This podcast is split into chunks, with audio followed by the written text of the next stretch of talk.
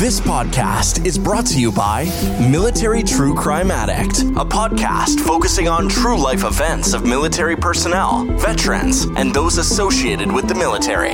Give a voice to the victims and hear their side of the story, raise awareness of the heinous crimes, and support those most impacted. Military True Crime Addict is available wherever you get your podcasts, and you don't need to know anything about the military to listen. Now, back to the show.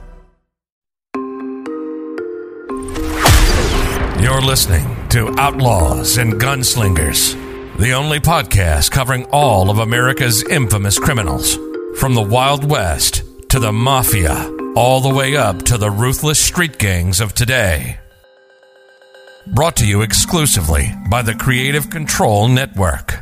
Here are your hosts, the Mouthy Michiganders, Bang and Dang.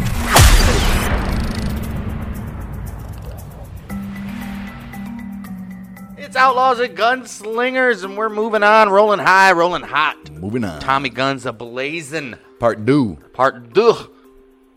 Actually, we can't say that because part part deux literally means a uh, unnecessary sequel or a uh, a dumb sequel almost. So, Right, it's true. uh, part two of uh, Bonnie and Clyde. Part one, we saw Bonnie and Clyde and his brother Buck and his wife Blanche and a couple other gang members over there just tearing up the Midwest, going from town to Just town. Being teenage boys, boys who do what boys who do, and the girls are going along for the ride. Well, just being 20 something year old uh, Well, they boys. started off as 15, 16 year olds doing this shit. So Over there raising hell, robbing stores. right, they're in the middle of nowhere. They know Couple they get away banks. with shit. They're still what 1930, 31? killing innocent people. No, except 15s. It'll be like 20, 25, 26. It's 1934 where we left off. Where we started off from. Oh, yeah, it was like 1920 20, something. Yeah. when they were 17, Clyde Barrow got arrested for the first time, and the rest was his story. Nice. And uh, they eventually killed so many people that Texas Ranger Frank Hamer, or Frank Hammer, was brought in to. Uh, he's a former Texas Ranger. He was brought in to be the relentless shadow of the Barrow gang. Right. And then uh, they go on another little killing spree. They kill a highway patrolman, H.D. Murphy, and Brian Edward Wheeler, Edward Bryant Wheeler, on Easter Sunday, April fourth, nineteen thirty-four. From there on, From there on, they we go to the Grapevine they were killings. uh, they were uh, national national news from there on out. well, the Grapevine killings is where they uh, public out outrage. Now we're on to, for the first time ever during this little ki- crime spree, Bonnie officially has a bounty on her head, five hundred dollars from Texas Governor Ma Ferguson. Yep. Uh, so Bonnie's wanted now. She's the one that is widely believed to have shot and killed H.D. Murphy. So now with a fucked up, burn up leg and everything. And she's- shot And shot. in the leg. And uh, who knows what else. And then uh, another constable got murdered by Barrow and one of his gang members. And even more public sympth- sympathy because the widow, his wife, they were about to be married. She goes to his funeral in a wedding dress, and Oh no. the town is outraged. And this is where we pick up. So they still don't got Methvin's uh, identity because the warrant is uh, for Bonnie and Clyde and Well, a they John never, Doe. uh, and a John Doe. They never learned Methvin's name. Nope. Ever. They have arrest warrant for the Campbell murder, specified Clyde Barrow, bon- Bonnie Parker, and John Doe, who was Methvin. For the first time ever, Bonnie was seen as a killer. Whatever chance she had for clemency has just been reduced. The Dallas Journal ran a cartoon on its editorial page showing an empty electric chair with a sign on it saying reserved, adding the words Clyde and Bonnie. Part two picks up off a fucking bang, literally. Barrow and Parker were killed on May 23rd, 1934, on a rural road, a rural road in Bienville Parish, Louisiana. If you guys ever watched the, the recent movie with uh, Woody Harrelson and Kevin Costner called uh, The Highwaymen, it depicts this very scene. I would fucking assume since it's about Clyde and Bonnie. Well, it's about, actually about the Highwaymen, the two guys that were hired to fucking get him, get him. Really? But I'm saying it depicts this scene really well. I think better than any other Bonnie and Clyde movie. Well, Hammer, who had been Hamer. Hammerhead begun Or tracking the Hammer. gang on February 12, 1934. He led the posse. Obviously, he had studied the gang's movement and found that they swung in a circle, skirting the edges of five Midwestern straight states, exploiting the state line rule, which prevented officers pursuing a fugitive into another jurisdiction. Okay. So finally, we also established in the first episode that this whole group. This whole gang was the stupidest fucking gang Dumb. ever seen in my life. Did so much to attract attention. No wonder why fucking it happened the way it is. But at least this is one smart thing that they did, I guess. Well, only for a minute until the law figured it out. Until, right? uh, Right. Obero was consistent in his movements, so Hamer charted his path and predicted where he would go. He's like, "You're going here." Okay, so it's just now I retract my previous statement because Barrow is literally traveling the same pass every time he goes fucking around the state Right. line. Little fucking what a fucking. You think he moron. would like zigzag around, or This dude's an idiot? Right. I I conclude he might be he might be the dumbest um outlaw we've covered so far. so far the gang's itinerary centered on family visits. Obviously, they always were at their families, and they were due to see Methvin's family in uh, Louisiana, and they did. I think I believe. In case they were separated, Barrow had, des- had designated Methvin's parents' residence as a rendezvous, and then Methvin he became separated from the rest of the gang in Shreveport. Hamer's posse was composed of six men, Texas officers. That was Hamer himself, Hinton, Elkhorn, BM Maney Galt. Um, I wonder what they call him Maney. Is he a maniac? I'm sure the M in that name is like man mania or something. You know, like right. And then Louisiana officers Henderson Jordan and Prentice Morel Oakley. Prentice Prentice, yeah. Morel. Prentice Oakley? Morel Oakley. How come we get the full names of the guys from Louisiana, but the Texas Right. guys we just get last names? We only do last names and uh, abbreviated first names. and a uh, other known as. Well, on uh, a couple days before that fateful day, May 21st, the four posse members from Texas were in Shreveport when they learned that Barrow and Parker were planning a visit to Bienville Parish that evening with Methvin. But they didn't know Methvin at this Right. point, so they're going. So how did they figure out Methvin? They had to figure it out sooner or later. or they're just, I guess. The full posse set up an ambush along Louisiana State Highway 154 south of Gibbsland toward Sales. Hinton recounted that their group was in place by 9 p.m. and awaited through the whole of the next day. Damn, with no sign of the perpetrators. Other accounts said that the officers set up on the evening of May 22nd. So which is it, guys? I think they went and camped out the whole night, man. Hmm. Right. Why not? It's Right. your one time to catch these fucking guys that you've been hunting. Right. May 23rd at about 9:15 a.m. The posse were still concealed in the bushes and almost ready to give up when they heard the Ford V8 barrel was driving, approaching at high speed. They're like, "Oh boys, get your shit ready!" And everybody's heart They're starts like, this is a pounding. real fucking thing, bros. Yeah, I don't think he Right. Oh, said bros, but I mean, oh, dude, you imagine how fucking fast their dude. hearts were racing when Yep. they seen that fucking car driving You up. ain't kidding. Mm. In their official report, And these guys literally, it wasn't just, well, you'll see, but the ambush wasn't just like they came out and started shooting, which they did, but they, they did some clever little fucking shit to get them to stop. well, Devious In the little official police. report, they stated they had persuaded Ivy Melvin, Methvin, to position his truck along the shoulder of the road uh, that very morning. So Friday Oh, morning. what is this, his brother or his a wife or something? Yep. Uh, somebody. oh, I it's a don't know who it him, was. so yeah. Probably one of the family members that they got something on. He's gonna go away, and he's got Right. a family. he's like, well, he ain't never around, and I can't leave my family, right? They hoped Barrow would stop to speak with him, putting his vehicle close to Posse's position in the bushes. They're like, all right, he's gonna come through here. He's gonna see that it's you, and you're gonna pull over, and that's when we take him out, boys.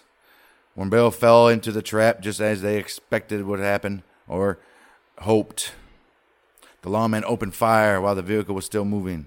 Oakley fired his gun first, probably before any order to do so. Well, you Oh, seeing them, dude. It's like they're still Right. moving. They don't even the know order if they're slowing was down. shoot the fucking kill. Right. Once you see that bitch, Oh shit! Well, Barrow was killed instantly by Oakley's headshot, and Hinton reported hearing Parker scream.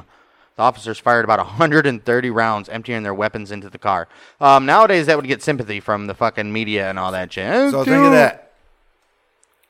Clyde's too dead. Excessive. Clyde's dead with the first bullet. First bullet. So 129 bullets were fired at Bonnie. Bonnie. I'm sure she got hit not too long after the first Right. ten. I would assume. Right. I hope so. Fuck. So imagine they're still pumping rounds into fucking Clyde, even though he's been Dead. dead, Yeah, he's and he's getting just getting bullets. fucking filled with bullet holes, dude. That is Filled just- with bullet holes. Uh, many in Bonnie and Clyde's wounds would have been fatal, yet the two had survived several bullet wounds over the years in their confrontations with the law. All right. What does that got to do with anything? Hmm. All right. What? what? of course, they would have been fatal. I guarantee you, they at least got three head Oh, wounds dude, each. they at least got oh, Three head they- wounds each, They got at like, least. they got like ten fatal shots probably each. That is crazy. nuts. The bullet ridden deluxe, originally owned by Ruth Warren of Topeka, Kansas, was later exhibited at the carnivals and fairs, then sold as a collector's item in the year of 1988. The Prim Valley Resort and Casino in Las Vegas purchased it for about mm, 250 grand, which is kind of low. Oh, Well, I mean, Well, half what a year mil was that? today. 1988. No, that's a lot of money in '88, right? Probably almost a million dollars. No, No, I'd say. no, Yeah. maybe like five hundred. Nah, I'd say about eight. Barrow's enthusiasm for cars was evident in a letter he wrote earlier in the spring of 1934. It was addressed to Henry Ford himself. It said, While I still have got breath in my lungs, I would tell you what a dandy car you make. I have drove Fords exclusively when I could get away with one. For sustained speed and freedom from trouble, the Ford has got every other car skinned. And even if my business hasn't been strictly legal, it don't hurt anything to tell you what a fine car you got. He's like Mr. Henry the Ford. I- V8. he's like Mr. Henry Ford. Every fa- car of yours I've driven, I've driven evaded has the- been illegal. I've been, I've va- evaded the police successfully in your cars. He's like, brilliant. well, according to statements made by Hinton and Elkhorn, each of us six officers had a shotgun and an automatic rifle and pistols. We opened fire with the automatic rifles, obviously. Right. They were emptied before the car got even got even with us. Holy shit. Then we used the shotguns. there was smoke coming from the car and it looked like it was on fire.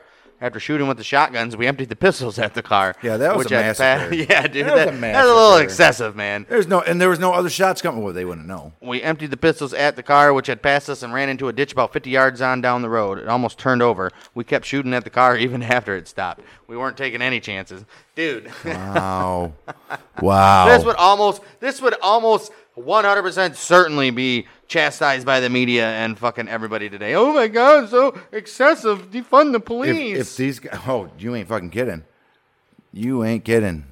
Holy shit, that's a hell of a story, though. Uh, these Right. guys, it was like the movies. It was like the movies. These guys were emptying one gun, throwing it down, getting another one, ridiculous. throwing it down. Oh man, It was like Keanu Reeves with endless fucking. Uh, oh, it's like a fucking uh, John Wick. It was called. Yeah, John Frank Wick. Hames. He Frank, got endless. Frank Hamer. He got endless fucking uh, magazines. I don't know where the fuck he's finding these motherfuckers. Speaking of John Wick, um, there's a website you can go to, not only for John Wick, but pretty much any movie that has like action and killing, and it'll count like the kills and with what, how they do it, like which weapon and all that shit, how many shots fired, how many bullets he fired, how many he missed, how many were hit, Right, how get many it. times he got hit, and Get all it. Hmm. that shit. It's some good stuff. Every movie progressed, and like the fourth one or whatever, third one, he went from like. 30 something in the first one to like 100 and whatever in the third one. So, fuck. yeah, He did some shit. good stuff. They should do one for the Marine with John Cena. I'm, I'm, they- I'm sure they do.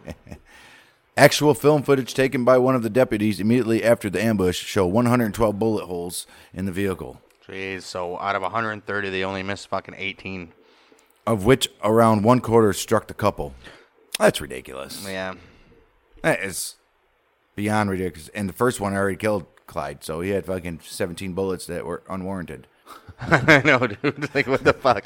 And I'm sure the first couple killed Bonnie. Like they couldn't, s- like they couldn't see that his fucking head snapped back and he's just Right. bleeding out of his fucking head. Or just yeah. Jeez. The official coroner's report by parish coroner Dr. J. L. Wade listed 17 entrance wounds. Sorry about that.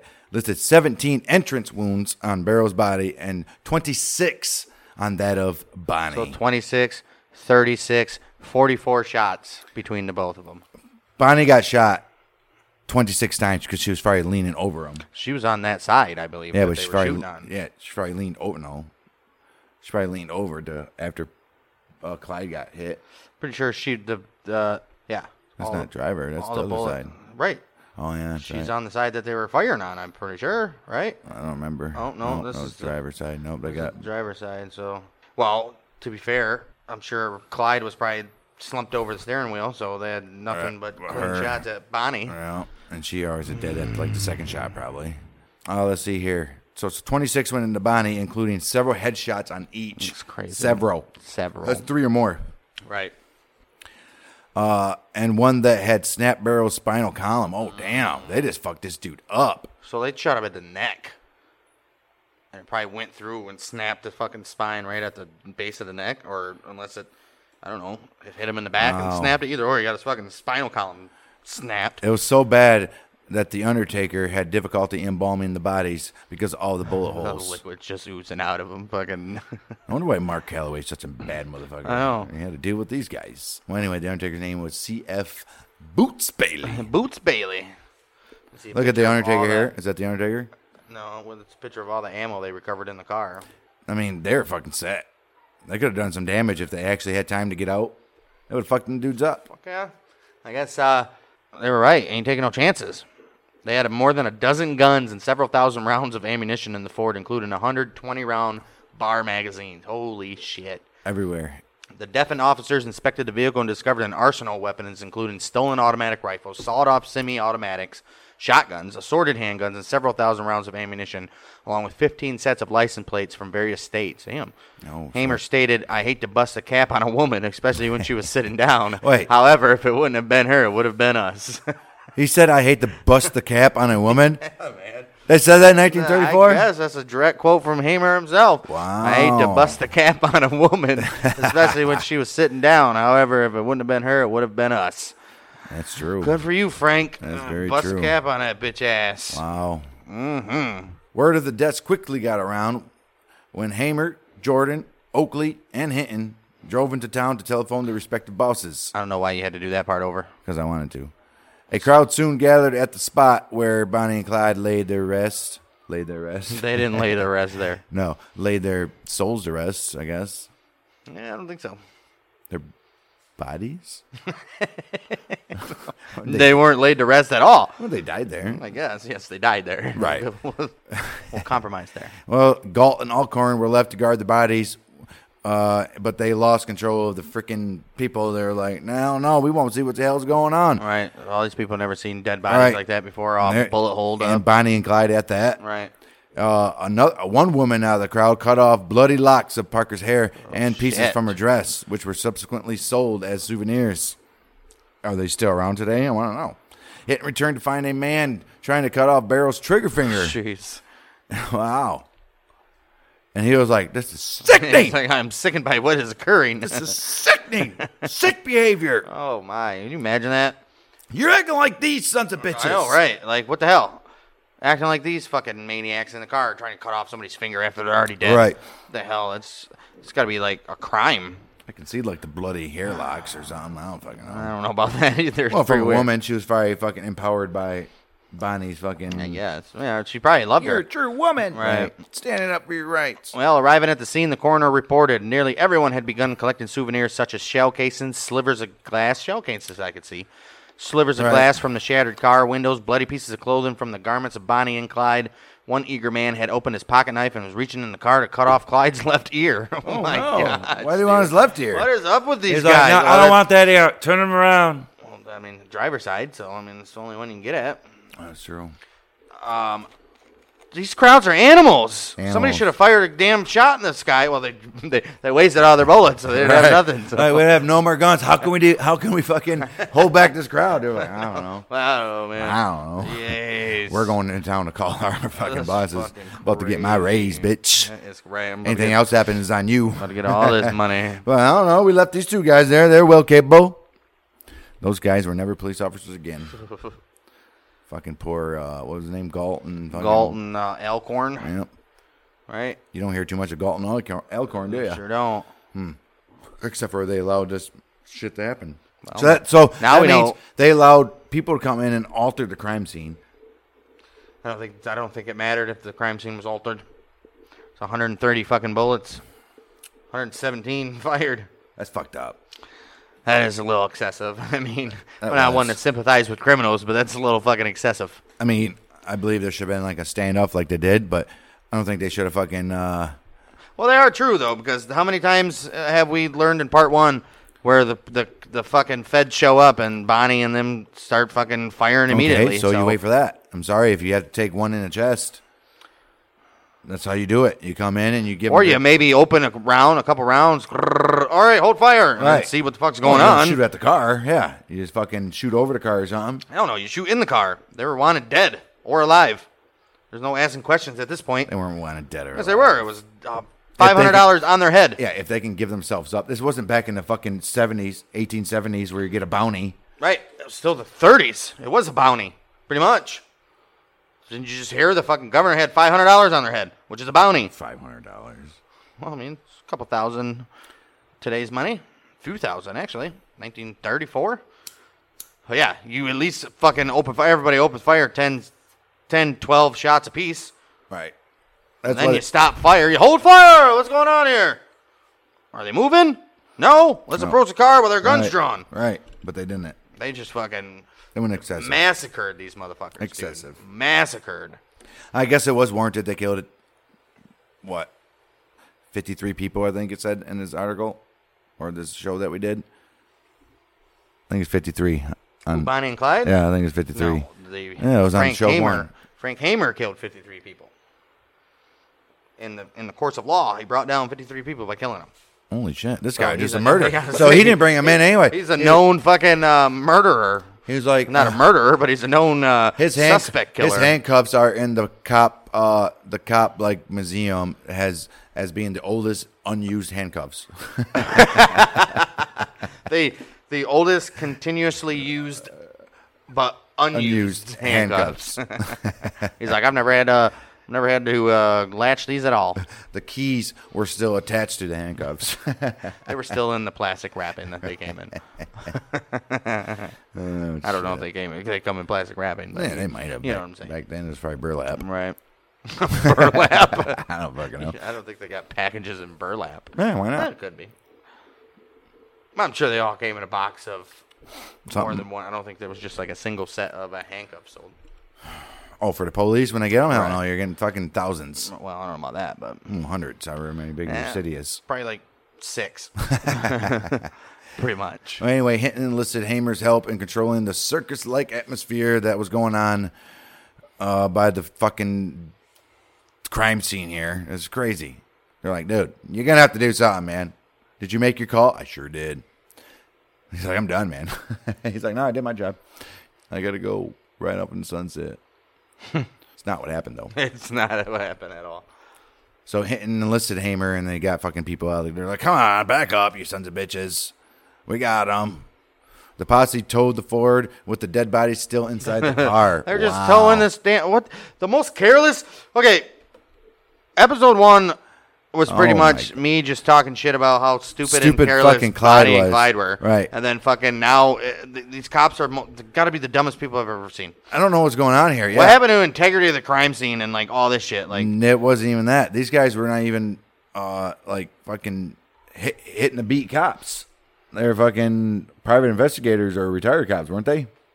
Frank was a retired Texas Ranger. Yeah, but Right. the other ones were like deputies and shit. Yeah, Well, because he could deputize. Yeah. So basically, this was a gr- this was a uh, uh, a prime example of the 1870s, 1880s fucking uh, small town sheriff hiring a fucking a badass lawman to fucking go take down a bully right here. But it turned out to be uh, even worse. I don't recall any Wild West story we had where the uh, posse guns down 130 bullets into two people. not 132, but Not that many. And usually it's just like a couple shots in the back or the head or something like that. They had a little bit more respect, I guess. eh. yeah, this was poor. There- Plus, there was no machine guns back in the uh, old Wild West days. Right. This was poor fucking uh, um, poor poor criminalizing and poor deputize deputizing. Yeah, this How do you whole say it? fucking story so far is a shit show. Right. These people don't know how to crime. I don't they don't. they, they don't. The, the barrels don't know how to crime. See, and that's the what I, fucking lo- I cops love don't know how to about police. doing the show that we're doing here. I've, I've watched millions of movies on Bonnie and Clyde. I've watched m- millions of movies on Wyatt Earp, uh, Wild Bill. Millions? Well, not millions. How do you have all that time? You know what I mean? Not millions. I watched. I've, uh, thousands. Can I say no, not even thousands? So it's all lies. You haven't even watched. it's all lies. You haven't even I watched. watched- you haven't even watched hundreds. I watched. You watched tens. I watched tens. Yeah. I watched. tens of movies. I watched tens of movies on Probably a total of ten. of each character. If at we're being least. honest. I watched at least no, you've never seen no fucking ten movies that have centered around Wyatt Earp. You've seen two. not centered. You've seen two. I've seen at least three Wild Bill movies. Wild Bill or Wyatt Earp. Wyatt Earp. Wyatt Earp. I've seen at least three movies centered on Wyatt Earp. No. And You've seen Tombstone and Wyatt Earp. That's it. I don't know. There's like multiple fucking 30s, 40s, 50s, And you never watched one of 60s. Oh yeah, I've been watching. them all. If you go on my TV, I guarantee you, if they haven't changed channel, it's still on Stars fucking Western. I've been watching fucking 40s, 50s, 60s westerns for the past month. I was watching one earlier today, Oh, good for you. What do you want? A fucking medal? and the, they don't show too much spaghetti westerns, which I, I like. You know, the spaghetti westerns are a little funky. Hinton enlisted Hamer's help in controlling the circus-like atmosphere, and they got people away from the car. Like, come on, guys. All right. Now they want to be fucking. Well, yes, we know respectful. they told with the dead bodies. Right. We know. Yep. The posse towed the Ford with the dead body still inside the car. Uh, they towed it to Conger. It's either Conger or Conger. It's C O N G E R furniture store and funeral parlor. Damn, you can you can buy your couch to li- sit on for the rest of your life, and then the fucking casket that you're gonna die in. right. Like we got your fucking beginning and your end right here. We Right got- here. We got your fucking living um comfort and we got your dead comfort. Dumbasses. And, uh, and this was located in downtown Arcadia, Louisiana. Okay. Preliminary embalming was done by Bailey himself Boots Bailey. in a small preparation room in the back of the furniture store, as it was common for furniture stores and undertakers to share the same space. It makes sense. They're probably you know they It's the got same business. They got to build. They It's the got same fucking there's business. Wood. Pretty, pretty much. There's wood. Wood to build furniture. Wood to build fucking caskets. Yeah. I mean, they sell furniture store sells beds. Right. I'm- I'm there's telling you. nothing more. Uh, This will be the last bed you ever buy. right. Come check this out, guys. The population of the Northwest Louisiana town reportedly swelled from 2,000 to 12,000 within hours. Mm. Well, not like the permanent population, but people came. right. Curious throngs of people arrived by train, horseback, buggy, and plane. He's even taking the early plane. Like we gotta, Right. like, we gotta do this. Beer normally sold for 15 cents a bottle, but it jumped to 25 cents, Oh. and sandwich was quickly mean- sold out. Let's think of that stat right there. Dude, this is like, Think of that stat right think there. of this. This is like the equivalent of like an all-star game coming to a city or something. And look at inflation, basically. That's inflation at the best. That's what I'm saying. A picture like an All Star game or something coming to a city, like all these merchants around the event are uh, capitalizing off all these people that are coming. This is exactly what these all these saloon owners are like. Yeah. as long as they went back down to 15 cents after everybody was left, I'm good with that. Well, they confirmed that Barrow had been shot in the head by a 35 Remington Model 8. Yeah, like the first shot, it murdered his face. Right. Well, Henry Barrow, Clyde's daddy, identified his son's body, then sat weeping in a rocking chair in the furniture section. I mean, Look, Can you imagine that scene? The, the fucking hordes of people are in talking about, oh my god, uh, uh," Right. you know, and then this, there's his dad just fucking crying his eyes Right. out in the rocking chair. and in you know what the fucking shitty part of store. that? The owners and the workers of the stores would be like, well, who's going to be they're fighting for the the? I was gonna say this the is seller the, of this, is the chair that Clyde's daddy wept in Like, after. that's my section. No, motherfucker, that's my section. Like that's my store. That's my section. This is the this is the chair that Clyde's daddy wept in after uh, identifying his son's body. Price tag says fucking. I 129. guarantee that was marked at, like that and sold as that. That's ruthless, dude. Ruthless. I mean, it's Crazy, dude. fucking. It's Amer- not even Anything America, to it's- capitalize. It's, life. All right. Mm-hmm. You capitalize on what you can. You got to do anything you can that is moral enough for you, I guess. whatever your morals are, right? right, I to guess. survive. I mean, I get it. H.D. Darby was an undertaker at McClear Funeral Parlor, and Sophia Stone was a home demonstration agent, both from nearby Ruston. Both of them came to Arcadia to identify the bodies Oh, dude, because the Barrow Gang had isn't that the kidnapped ones them. that kidnapped? Yeah. Yeah. In 1933, a year prior, these two were kidnapped, and they let them go. Oh, Okay, Right. Yeah, that. They couldn't identify Methvin then, though. They never identified them. But So they couldn't even really identify. no, they Bonnie identified and that it Clyde. was Bonnie and Clyde when because they're the ones that told them that they kidnapped them. Right, that's what I'm saying, but the nobody could really. I Well, guess. the dad did. Right. So why they call these guys in? Just to make sure to give them more evidence for their backing. I bet that's what it is. And we brought all these people when identified as Bonnie They Clyde. Mm-hmm. could burp 'em, Anybody that ran into them. Now they're Right. trying to cover all their tracks. Like, Right. are we really sure these are these guys? Like you guys really fucked them up. you better have You guys just fired fucking 117 shots into him, and you better have every fucking piece of evidence for fucking seven. years yeah, back. you guys better be fucking damn sure these guys are who they are. or Shit. Who you say they are. fuck. Jeez. Parker reportedly had laughed when she discovered that Darby was an Undertaker. Okay. When they kidnapped him. All right. Uh, she remarked that maybe someday he would be working on her. and And ironically, I don't know if he worked on her. ironically, Oh, there we go. Next sentence. Uh, and Darby did, in fact, assist Bailey in the embalming. Sure did. We're looking at uh, a picture of Bonnie Parker's grave, which is inscribed as the flowers are all made sweeter by the sunshine and the dew, so this old world is made brighter by the lives of folks like you. Well, Well, I don't know about that, Bonnie. Bonnie and Clyde wished to be buried side by side, but the Parker family would not allow that shit. Her mother wanted to grant her final wish to be brought home, but the mob surrounding the Parker house made that impossible. wow. More than 20,000 attended Parker's funeral, and her family had difficulty reaching her gravesite. Wow. Holy shit. Parker's services were held on May 26th. Dr. Alan Campbell recalled that flowers came from everywhere, including some with cards allegedly from Pretty Boy Floyd and Don John Dillinger, public enemy number one himself. Wow. 20,000 people just to see old Bonnie, huh? Bonnie was the uh, Wow. more popular than the First Lady. The largest floral tribute was sent by a group of Dallas City newsboys. The sudden end of Bonnie and Clyde sold 500,000 newspapers in Dallas alone. Jeez. Parker was buried in Fish Trap Cemetery, although she was moved in 1945 to the new Crown Hill Cemetery in Dallas. Dang, dude. What were newspapers? We'll say even five cents a piece. Maybe. Maybe five cents. Probably five cents back then, yeah. Maybe 10 cents. Oh, so it only gathered about a hundred thousand bucks, but still, it's a lot of money, right? Well, if it was 10 cents, it'd be more than that. Dollar a newspaper would be five hundred thousand dollars. Right, yeah, so go back. Yeah. It's about a hundred thousand dollars they made off newspapers in Dallas alone. That's probably all profit because the shit don't cost nothing. Right. Thousands of people gathered outside both Dallas funeral homes, hoping for a chance to view the bodies. Barrow's private funeral was held at sunset on May 25th. He was buried in Western Heights Cemetery in Dallas next to his brother So, Marvin. Nobody came to fucking Clyde's. That's up. I mean, that's up. Yeah, they gave Bonnie all the glory. Of course. Well, his brother Marvin and him shared a single granite marker with their names on it and an epitaph that's that was selected by Clyde that said "Gone but not forgotten." Well, you definitely won't be forgotten. Well, Clyde. you ain't forgotten. Your brother is, but you ain't.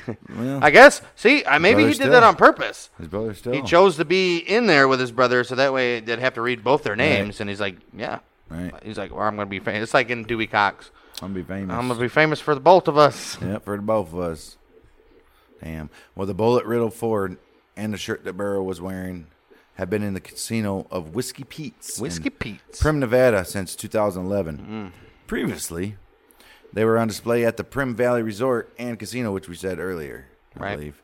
The American National Insurance Company of Galveston, Texas, paid the insurance policies on in full on both Parker and Barrow. In full. Whoa! So wait, whoever was these guys' uh, benefactors got paid, probably, huh? Right. Well, there's a good reason um, what I'm about to say happened. 'cause since then, the policy of payouts has changed to exclude payouts in cases of deaths caused by any cris- criminal activity by the insured person. The six men of the posse were each to receive one sixth share of the reward money, and Dallas Wow. Sheriff Schmid had promised Hinton that his total would uh, come to twenty-six thousand A dollars. lot of money back then. But most of the organizations that had pledged rewards funds reneged on their pledges. And in the end, each lawman earned $200.23 for his efforts and collected memorabilia. oh no. Oh no. Wonder why they reneged. Did they fucking, uh, I think they had to pay a lot in the way they murdered them. I was gonna say, like, I think that changed everything. did they be like, dude, you guys fucking were a I little wanna know- excessive? Right. here, I want to know like- the private, uh, the, you know, behind scenes of this story. 'Cause fuck? I guarantee you that's something happened. He was like, you know, uh, I got to do a lot of shit here to fix this. So that money I promised you, I Right, got to pay the yeah. other fucking people. Yeah. Idiots. But thanks. right. Thanks, but idiots. Yeah. By the summer of 1934, new federal statutes made bank robbery and kidnapping federal offenses. Okay. Which they should have been because bank robbing has been going I know. fucking forever. I was just gonna say all the problems they had with bank robberies in the fucking wi- old west, and they just now make it federal offense. like, this shit's getting out of hand. Now they got guns and fast V8 Fords. It's been- right. It's been seventy years, I know, since people have been robbing banks religiously. Right. but- How about we make this into a fucking law? They're like, I guess. Oh my. The, the, the growing It court, just makes me think fucking 1930s fucking criminals and cops were just idiots. 20s, 30s, they're all fucking dumb. Stupid. The growing coordination of local authorities by the FBI, plus two way radios and police cars, Uh-oh. combined to make it more difficult to carry out series of robberies and murders than it had been just months before. So finally, like, you know what? We got all these radios hanging around here. Like, My you know brother- these little uh, radios that you said would never be practical? they always What yell about- at us for playing around in the back room. What, what about if we put one in each car and then we can talk to each other? Right.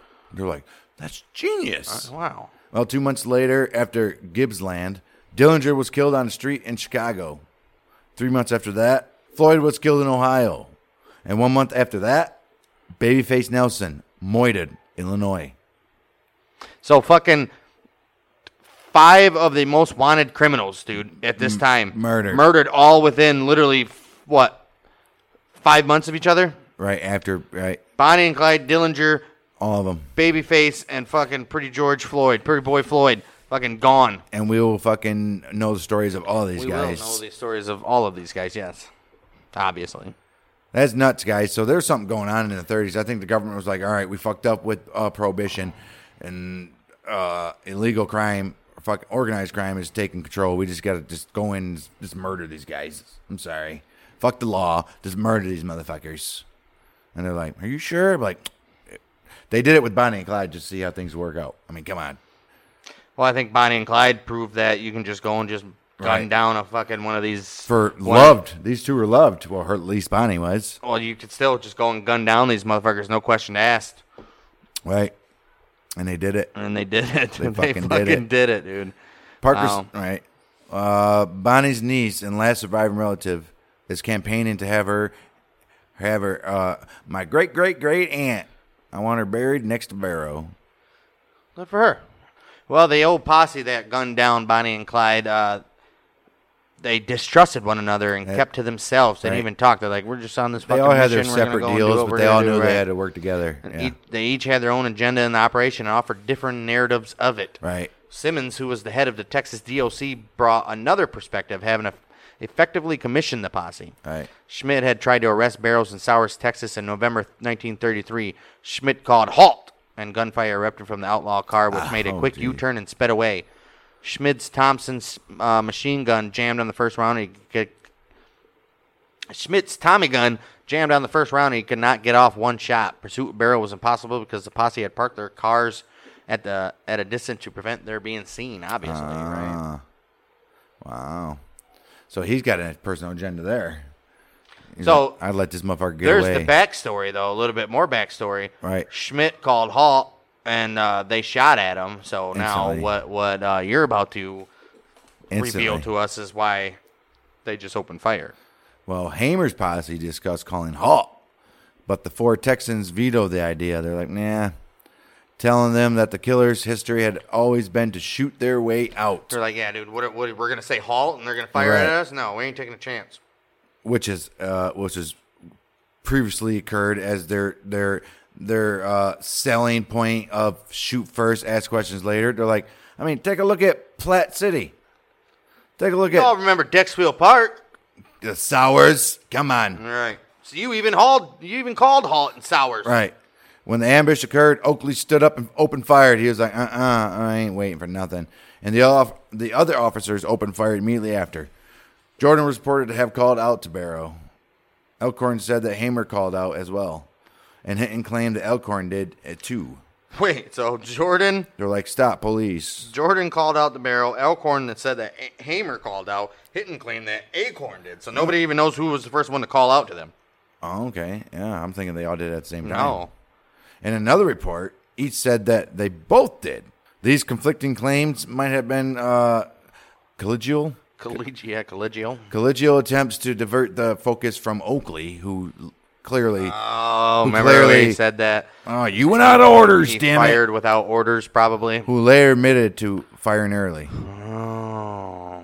But he said, it's still Merely speculation. spe- They're trying to cover his ass for uh, just opening fire without being told to. right. In 1979, Hinton's account of the saga was published posthumously as Ambush, the real story of Bonnie and Clyde. Nice. Well, his version of the Methvin family's involvement in the planning and execution of the ambush was that the posse had tied Methvin's father, Ivy, to a tree the previous night to keep him from warning off the couple. Oh. Look at these guys, dude. They're kidnapping people, tying them to a tree and shit. Wait a minute. He thought, okay, I'll just tell him and I'll just run off and tell the rest of the Right. company. They're taking. He was like, no. What? See the thing. Did is, they really have to tie him to a tree? They just couldn't throw him in the back of the damn cop car? No. Have somebody guard him? Yeah, uh, it was probably like sickness because he's a fucking. I'm like, we're taking out your kind, motherfucker. What's that got to do with anything? Because they want to torture as much as they can. They couldn't torture Bonnie and Clyde. I mean, I guess, but holy shit, if that's made public, then come on. Come on, man. It just, just gets more excessive and fucked up as we go along. Police are fucked up, motherfuckers. Police are fucked up motherfuckers. Everyone has faced the problem. What gift to choose? What to give yourself when you sit at home? What to give your friend or parents? What to give your wife or husband? What, do you- what to give your children or colleague at work? Well, Unidragon and their wooden puzzles has this problem solved. Why do people love Unidragon puzzles? Well, each puzzle piece has its own unique shape. It's interesting for adults and children. Each puzzle is packed in a premium wooden gift box. So no flimsy cardboard tearing the edges fall apart. You know how it goes. New puzzles are released every month, and they have an incredibly colorful design. You will not regret checking this product out. Not only is it an excellent and unique gift for others, but it can be a gift for yourself. There's no better gift than one for yourself, right? They're perfect for a nice, relaxing afternoon, and figuring out the puzzle will help keep your mind sharp. So you can go to unidragon.com and use the code OUTLAWS for 10% off your order. They got pretty cool looking uh, wolf. The animal ones are pretty sweet. They got a wolf one, um, a fox one, a lion one. They're and the, the best thing about these ones that I really like is every shape of the puzzle is a shape of a different animal. So you're kind of figuring that out. It's not just boring little puzzle pieces that you got to try to fit together, and they're made of nice, sturdy wood. They also have ones you can get a big map of the world and hang it on your wall, a big wooden one, and pin out your destinations you want to go.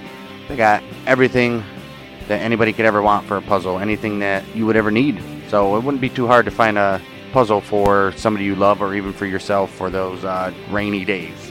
So head on over to unidragon.com for the most unique, creative, and challenging puzzles out there and use the code OUTLAWS and let them know we sent you and get that 10% discount.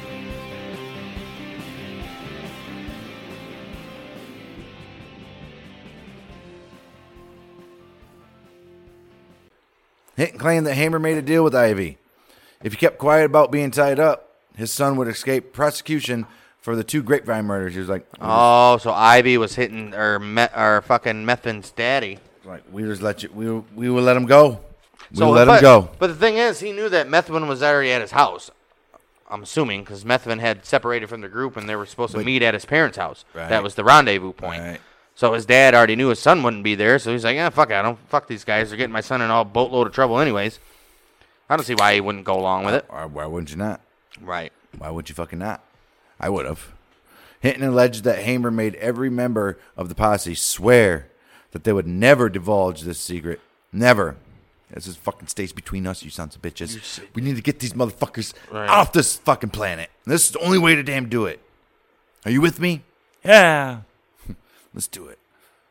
Other accounts, however, however, place Ivy at the center of the action, not tied up, but on the road, Wait. waving for Barrow to stop the So Hit- vehicle. Hinton, Hinton saying even when Clyde and Bonnie pulled up, Wait a minute. Hinton saying that even when Clyde and Bonnie pulled up, Right. Ivy was already he was still tied to the tree. They just had his car parked. They on just the had his side. truck parked on Right. the side, They'd be like, "Oh, isn't hoping that- that, Clyde would Hey, fucking recognize Isn't it. that Ivy's truck? Well, it sure is. Right. Let's stop and take a But look. why would that make sense? How would he know what the fuck Ivy's truck looks like?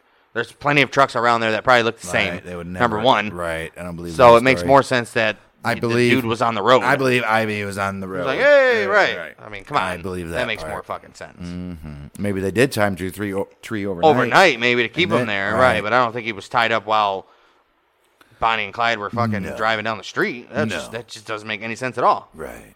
Well, Hinton's memoir memoir suggests that Parker's cigar in the famous cigar photo had been a rose, and then it was re- retouched as a cigar by darkroom staff at the Joplin Globe. Most likely. Okay. While they prepared the photo for publication, Gwynn says that some people who knew Hinton suspect that he became delusional late in life. Okay. So now, now they're saying that Hinton don't know what the fuck he's talking about. Right. All this shit never happened. All this pretty much borderline illegal shit that they did never happened. Right. Look at these guys fucking covering up their tracks, man. Wow. And I didn't even I didn't even hear about that before. Right. That it had been a rose that they uh, Fucked up. kind of Photoshop, early Photoshop, pretty much. Right. Oh yeah, the cigar thing and Yeah. all that. Yeah. Well, the posse never received the promised bounty on the perpetrators. Hmm. Wonder why. So they were told to take whatever they wanted from the confiscated items in their car. Hamer appropriated the arsenal of stolen guns. He was like, "I'll take the guns and the ammo." Man, this dude took the gun, the ammos. He was like, "Oh shit, I like that uh, uh, fiction tackle box there." All right, Uh, Holy shit! right. That's what he was So like. what did everybody else get? Texas DOC was like, "All right, go ahead." No, no, there was nothing else to get. The fishing tackle I could see, but guns and ammunition. Why did he get to keep them all? Like, uh, maybe he was he was promised the twenty six thousand. Nobody else was. That's fucked up. No, Right. they were all promised something. No, they the but not one guy 26,000. Hinton was promised twenty six thousand. Was it Hinton? Yeah. I thought it was uh, Hamer. That No, was. Hinton was promised twenty six. And got nothing. Everybody got like 200 Two bucks. hundred twenty bucks. Well, in July, Clyde's mother, Kumi, wrote to Hamer asking for the return of the guns. She says, You don't never want to forget my boy was never tried in no cur- court for murder, and no one is guilty until proven guilty by some court, so I hope you will answer this letter and also return the guns I'm asking for. Right. Well, unfortunately for her, there is no record of any response by Hamer. He's like, Fuck you, bitch, She I'm wanted keeping these the guns. guns. She wanted the guns because She was probably going to sell them. Yeah, she's poor as she's fuck. like, These my son's guns. Right, my son's guns. My son's Open a guns. new store. My son's guns. Still selling today. Be like, how did Bli- how did fucking this How dude fucking- own you on these sold- guns? You sold 330,000 guns in the last eight This years. gun didn't come out till last year. How did fucking Clyde own it? That's what I want to know. Well, if he the would have owned it. right. this is a gun. Uh, there's a whole section in the store. Right. Guns my son would have owned. All right. right.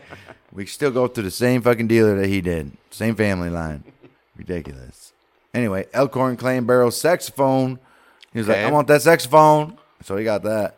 But he later returned it to the Barrow family. He's Oh, like, good for "Mm, him. It's not worth nothing. I tried selling it. Right. He's like, that's I probably don't why they were want like, what the fuck I want to do Thing's this. fucking huge. Uh, First of all, everybody that's buying it was like, is there a photo of him with the saxophone? Like, They're no. like, Not that I know of. no. they're like, yeah, I don't want this. You know, I mean, if you had a picture of him with the saxophone, that'd be decent. Or if you would put the saxophone next to him, next to his dead body after you murdered Took a him, picture, after you right. ambushed him, that'd been Or good. like, took a finger of blood and wiped it on the saxophone or something. Something At like least that. his blood's on the Right. saxophone, you know? Yeah, I mean, come on. right. Posse members also took other personal items, such as Parker's clothing. They ripped her naked. They just want to see her naked, sick bastards. Let's see what this bitch look like nude. Oh shit, that's a fucked up leg. Damn. Oh, shit. Her one titty's got a bullet hole in it. Holy fuck, her face is gone. I stand to her. Shut up, Clem. the Parker family asked for them. well, the Parker family asked for them back, but refused. Of course they were. Like no. Well, I don't and the have to give items them were back. later sold as souvenirs. Oh, well. The Barrel family also claimed that Sheriff Jordan kept an alleged suitcase of cash, and writer Jeff Gwynn claims that Jordan bought a barn and land in Arcadia soon after the event, I bet he thereby did. hinting that the accusation had merit, despite the complete absence of any evidence to the existence of such a suitcase. Of course, he's not going to tell people there was a suitcase full of cash. Of course not. Jordan did attempt to keep the death car for his own, but Ruth Warren of Topeka, Kansas sued him because she was the owner of the car when Ah, Barrel stole it and only on April way. 29th. Only way she got that back. Wow. Well, Jordan returned it to her in August of 1934, still covered with blood and human tissue. He's like, "Fine, bitch, fine, bitch. You want this car?" Oh, Yeah, he's- yeah, you can take it. Uh, 1935, month was February.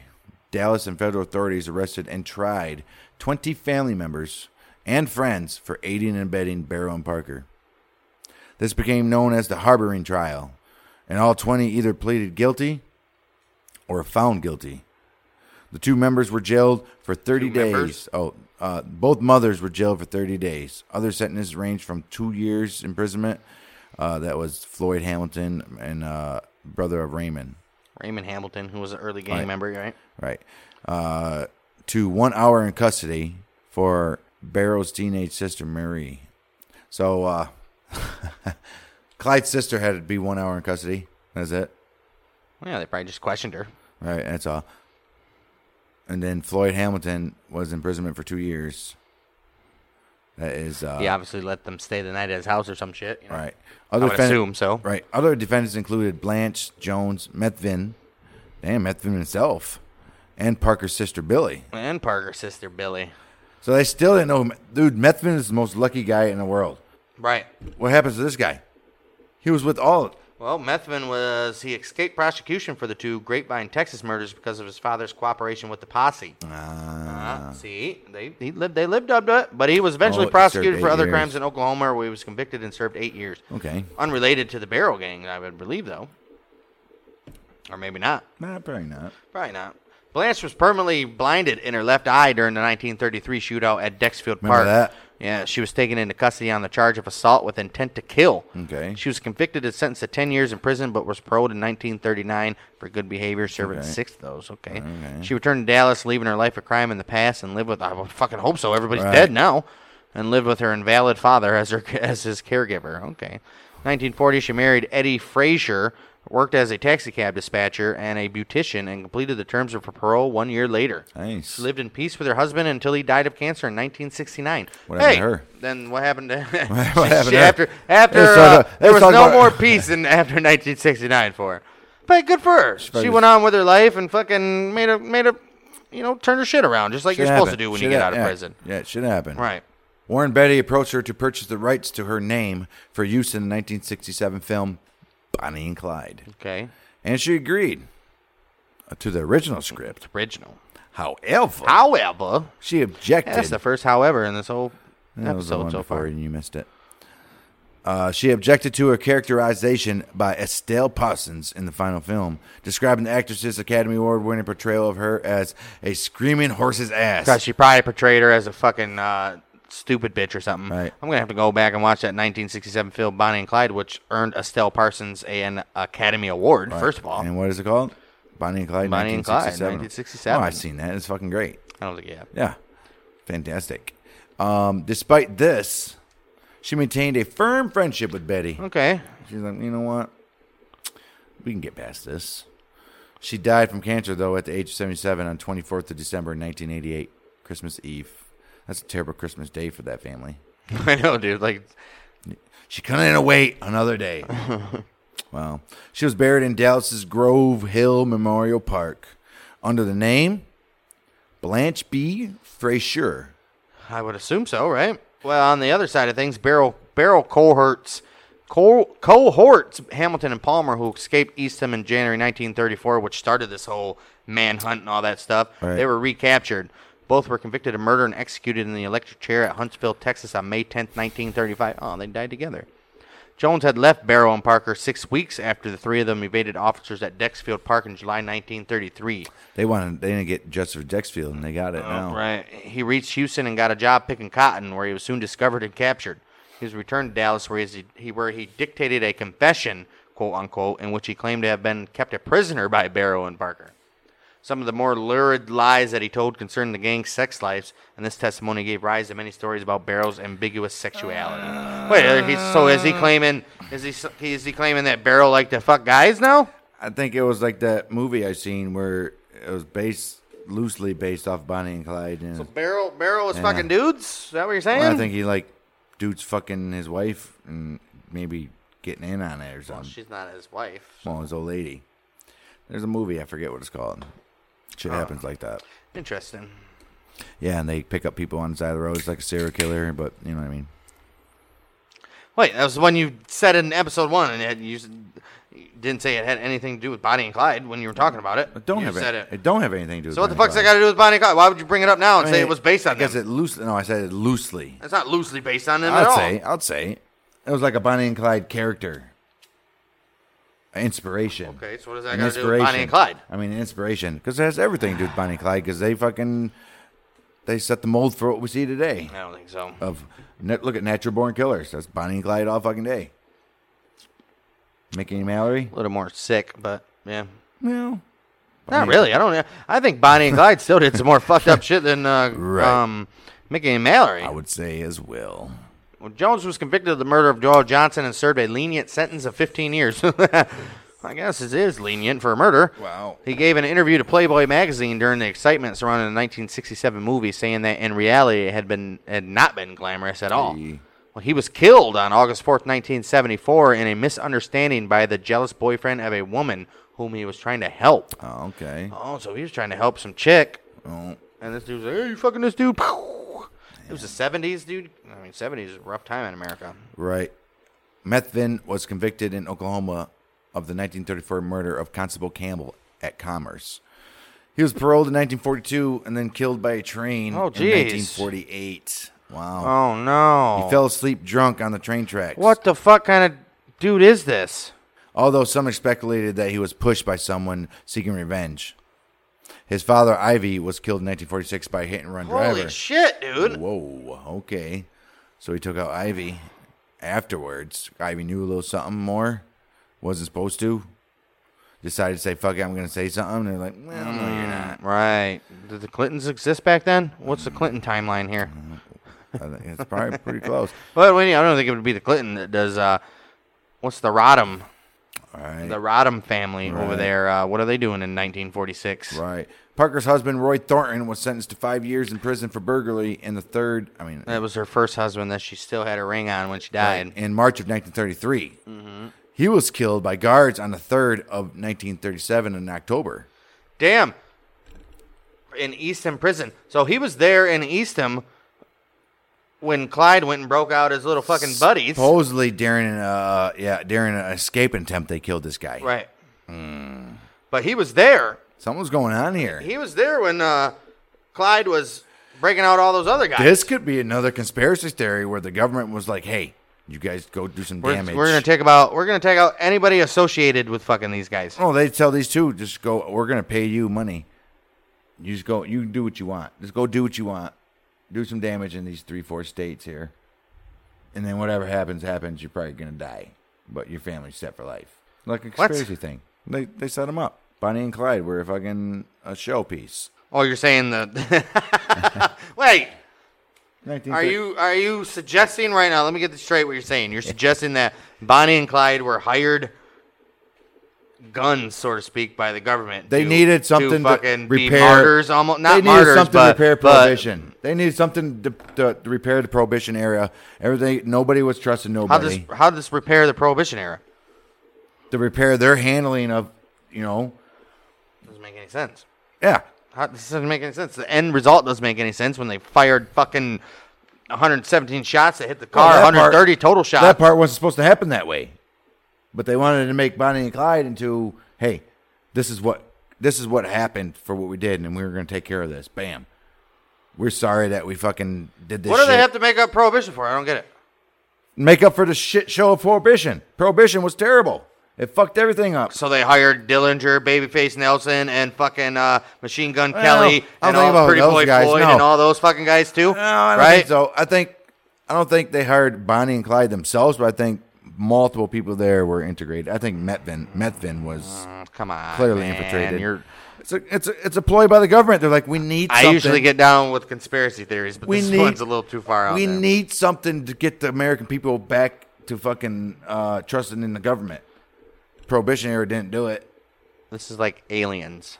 Right. I can't get down with aliens. I'm not getting down with Bonnie and Parker. We're government. plants. prohibition didn't do it, and we fucked up on that. So how about we fucking I don't think set so. these people out and fucking make a nationwide story out of them? and We fucking take them down. And That's a little far reaching, that's why it's called conspiracy theory. right? I don't like that theory. I just heard it. Heard it come from your own mouth. Right, and I don't like it. That's why I was saying it. I was like, this is fucking stupid. What do to do? Ah, well, uh, we, we just said that. Uh, Roy, Roy Thornton killed in an escape attempt, 1937. Right. So that guy was supposedly moited in an escape attempt.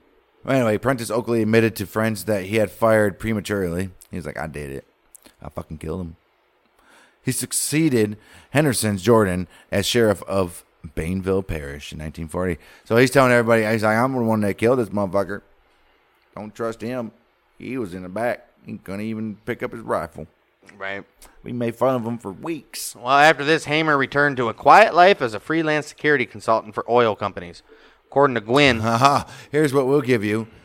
We can't pay you $26,000, but we can let you make millions of dollars being a he was already a for oil- consultant for oil companies. Oh, was he? Yes, that's where they found him. You not remember part one? I don't remember part one. Jeez. That was a long time ago. It was. Hamer returned to a quiet life as a freelance security consultant for oil companies. Well, according to Gwynn, his reputation suffered somewhat after Gibbsland Uh-oh. because many people felt that he had not given Barrow and Parker a fair chance to surrender. Thank I mean, you. I mean, He made headlines again in 1948 when he and Governor Coke Stevenson unsuccessfully challenged the vote total achieved by Lyndon Johnson during the election for U.S. Senate. whoa. Oh, wait, we got a Lyndon B. Johnson um tie-in here.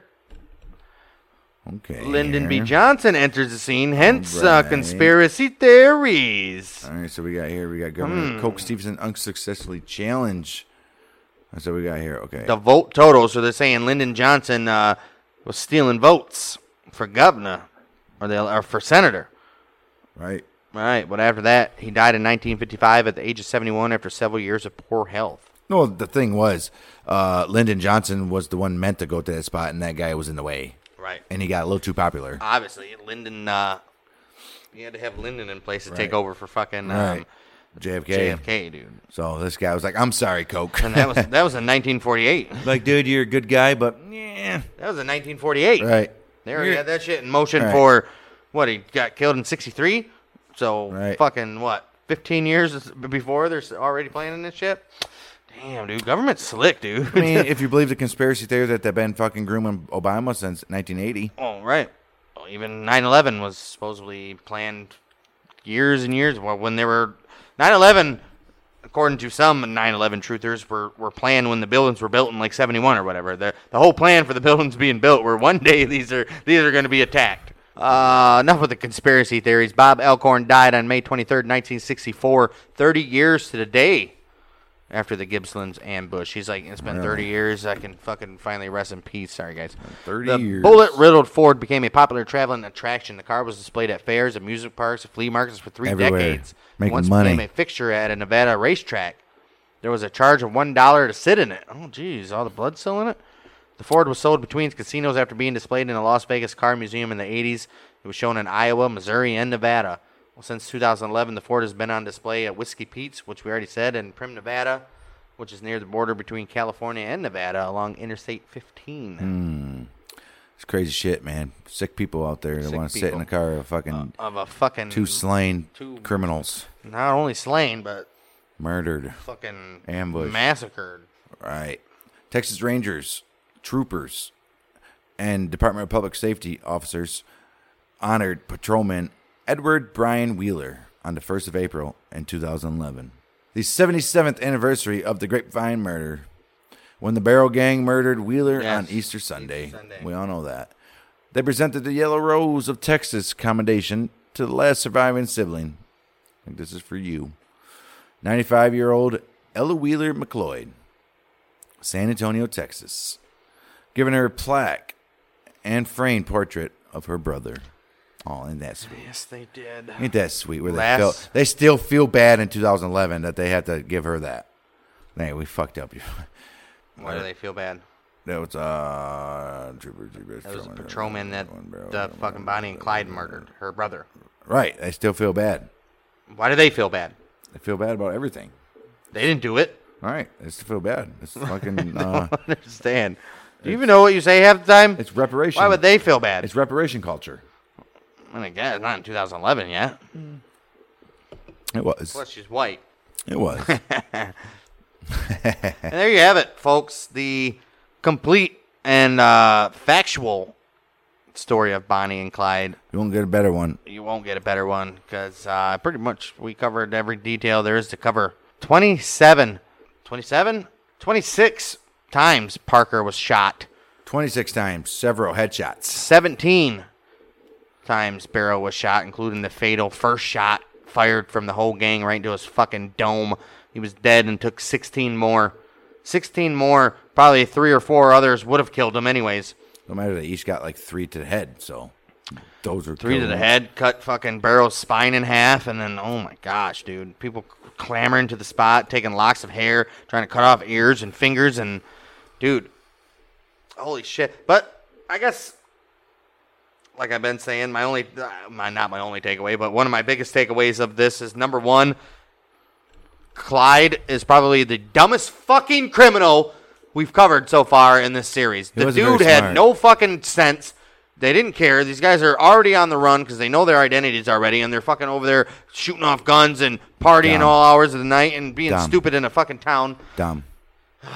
Bonnie is an idiot for staying with the guy after flip. He flipped a car, And burn half his, her burned body. half her fucking leg off. It's- I mean, Oh come on. my gosh, dude, this got to be the stupidest criminals I've ever fucking witnessed in my life. Unless they're just fucking two fucked up people. Like I said on uh, part one, if we were doing the Bang and Dang show, the stupid criminal of the week twice in a row would go to fucking Bonnie and Clyde. Right. Actually, stupid criminal of the week would go to Bonnie and Clyde last week. Stupid fucking cops of the week would go to Right. Hamer and all his fucking Right. Oh. guys. And this week, because they did some pretty fucking dumb shit too, That was pretty fucked up. towing a car through town Wow. with their bodies still fucking lunged. I mean, over yeah, they it. fucked up from beginning to end. stupid. Okay. Oh man, we fucked up on them just murdering these guys here, but okay, let's just fucking be respectable and take them into town. No, how about we just hook it up back to this tow truck and leave the doors wide open and just fucking roll through town? How about that? Sure, why What was not? that one episode? Was it a Wild West one where the the crowd was pissed at whatever was happening, and so to to uh, calm them down, they paraded the dead body of whoever it was they killed fucking Right. through the town. They were like, Yeah. "Yay!" That was uh, I forget what it was, pretty much what the fuck just happened here. but uh, I don't remember what Bonnie and Clyde movie it was, but the one I seen, it was black and white. But when they're coming through town, there's people running up like just grabbing, like ripping at their sure faces, there were, and dude. shit, dude. Through the middle, down Main Street and down. You Sure, know what they I mean? were I was like, oh my fucking goodness. crazy. What just this? This is a fucking crazy ass story. Fucking nuts. That might have even been Highwaymen where that happened. Um, probably was. Yeah, that was probably like a No, because Highwaymen wasn't black and white. either or it was probably a dramatization. They wanted to make it more drama filled that they're going down the street. Right. And they're like, ah, let's grab everything I can because they want Right. to make it seem like everybody wanted anything. Well, they really did it at the scene, clearly, but not driving through the street as far as uh, we've been told here. But that's fucking Bonnie and Clyde, the most famous girlfriend boyfriend outlaw duel duo in history ever. Most likely. There's been nobody before them and nobody after. Um, no. Name me one. Name me one other famous boyfriend girlfriend fucking killer. No, there's nothing like that. none. None.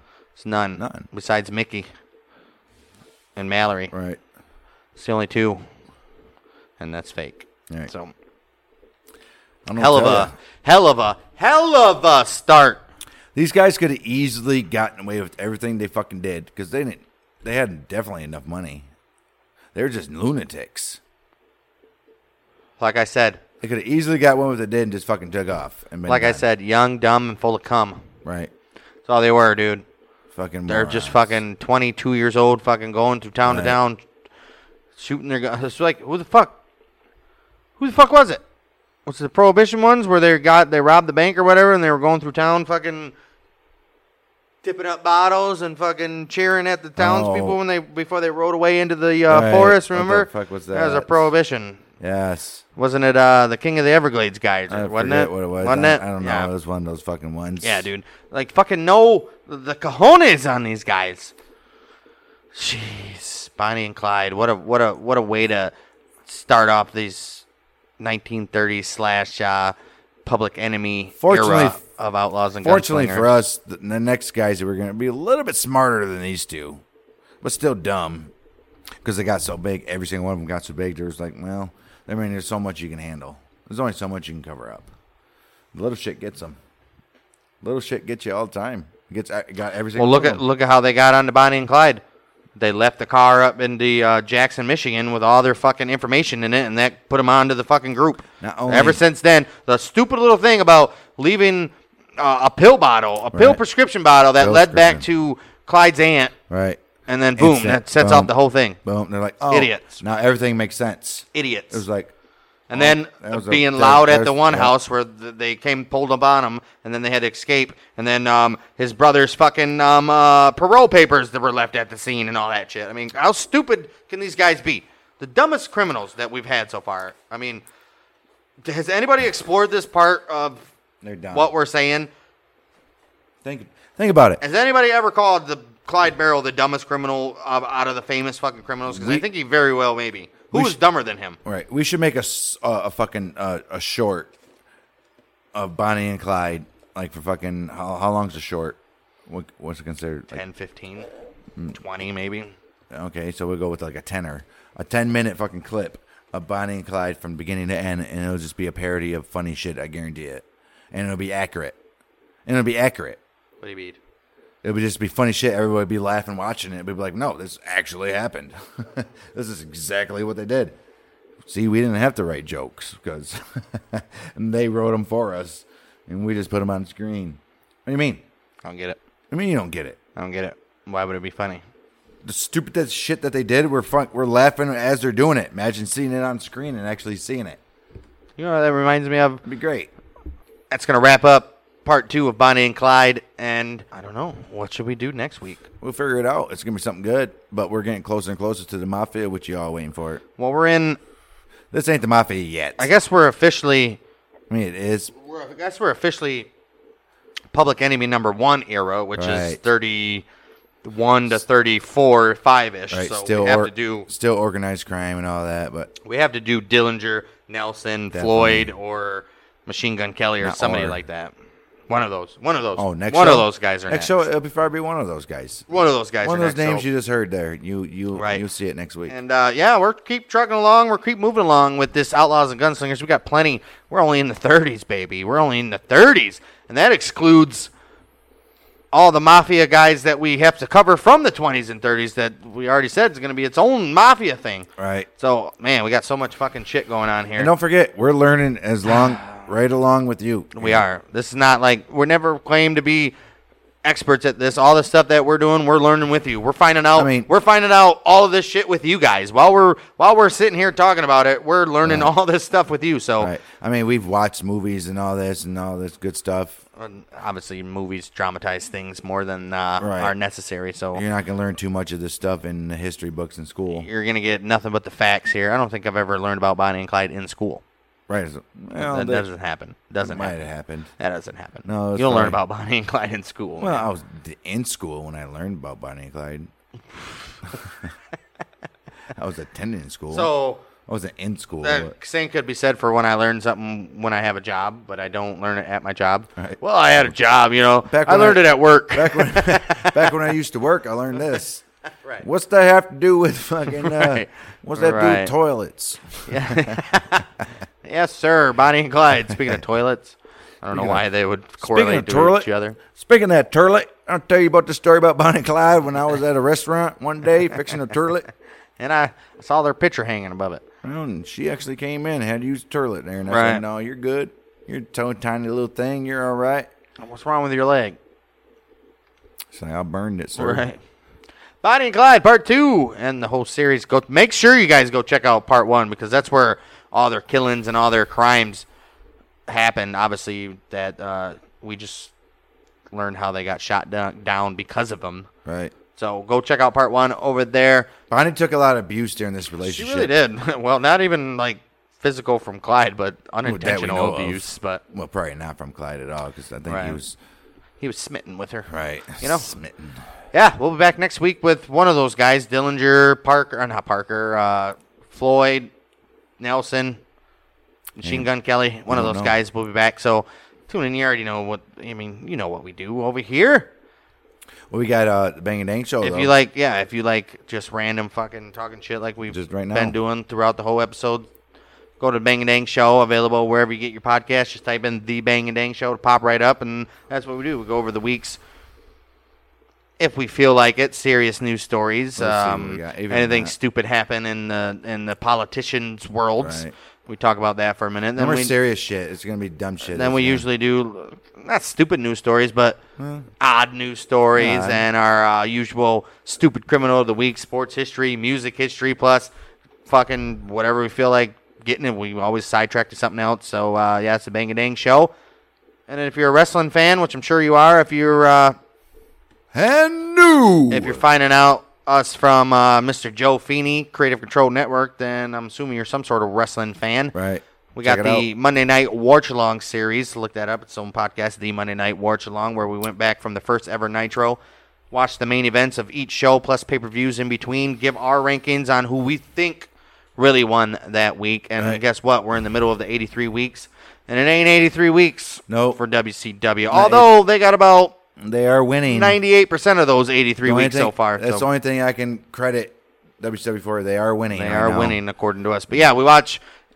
We do the, the little watch alongs. You guys can watch along with us while we do each main event from each week. Right now, we're in week 97.